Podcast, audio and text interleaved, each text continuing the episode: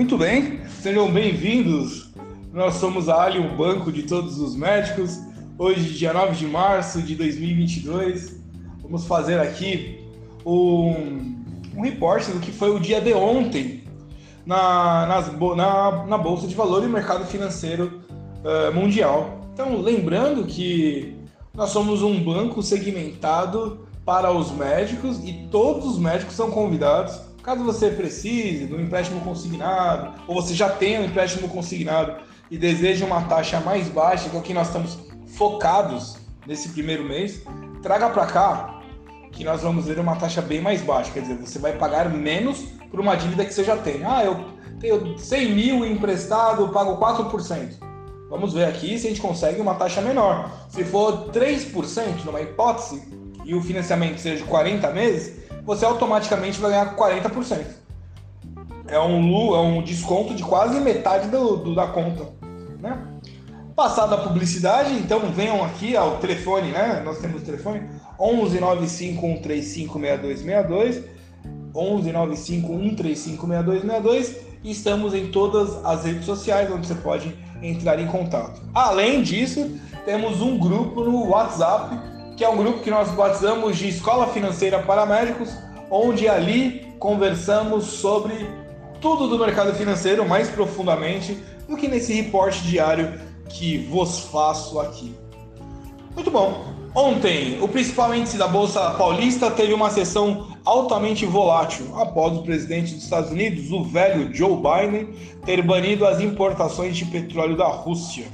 Uh, Aqui, né, as ações das companhias aéreas disparavam, dispararam é, após uma queda. Então, lá pelas 3,35, a Bovespa caiu 0,6%, descendo um pouquinho mais, indo a 111 mil pontos, ou 111,470,44 pontos. O giro financeiro caiu um pouquinho com relação à segunda-feira, foi de 22 bilhões de reais. Então, ao anunciar a proibição às importações de petróleo e outras fontes de energia da Rússia em retaliação pela invasão da Ucrânia, velho Joe Biden reconheceu que a medida levará os preços da energia para os consumidores nos Estados Unidos. Os índices de ações que tiveram fortes perdas na véspera, em parte se antecipando ao anúncio de banimento do petróleo russo, agora se recuperavam. Os principais índices das bolsas de Nova York subiam 1,3% e 2,4%. Aqui no Brasil, é, a Azul teve alta de 7,8% após ser anunciado pela manhã que a demanda, é, a demanda por seus voos subiu 20% em fevereiro, ante mesmo, é, ante mesmo período de 2021. Óbvio, né? Está acabando a pandemia, então está liberando as, os voos. Na mesma direção, Cielo esperava 6,5%. Cielo, uma empresa que, se não se renovar, não adianta subir, ela está bem. Deixa eu ver aqui, Cielo, quanto, qual o valor dela? Tá 2,44%, 2,44 reais essa ação.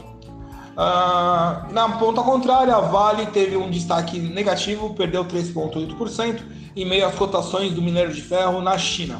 Ações da Petrobras exibiam alta inferior a 1%, recuperando-se parcialmente após um tombo na véspera. Uh, vou aproveitar, vou me deter aqui algumas coisas agora de manhã por exemplo, a, o nosso, nós temos um ETF de, de Bitcoin. Eu estava observando agora e ele saiu da minha tela agora, que é uma maravilha. Muito obrigado. Mas eu tenho aqui um relatório na outra tela, né? Aqui uh, bateu 7,86%, né? Indo a 41,820,2. Então, graças a Deus, né? Nossa criptomoeda aqui. Nós temos uma carteira mensal que hoje eu vou passar o relatório de tudo para todos, né? É, ela começa a se recuperar, né? Após aí uh, três meses de, de queda. Vamos ver o que tem hoje aqui para o início da, da manhã. Os mercados globais se animaram com os primeiros sinais de compromisso diplomático dos governos russo e ucraniano, mas a guerra infelizmente continua. A, a Apple e a Apple, né? A Apple das duas, na Wall Street e Nasdaq entra no mercado de desktop de última geração e ao mesmo tempo que relança seu iPhone SE com preço reduzido.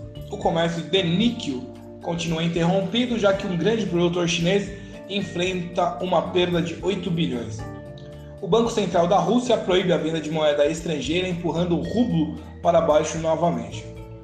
O Departamento do Trabalho publica sua pesquisa mensal de vagas de emprego e os dados do estoque de petróleo dos Estados Unidos, Estados Unidos mostrarão o impacto dos preços recordes da gasolina.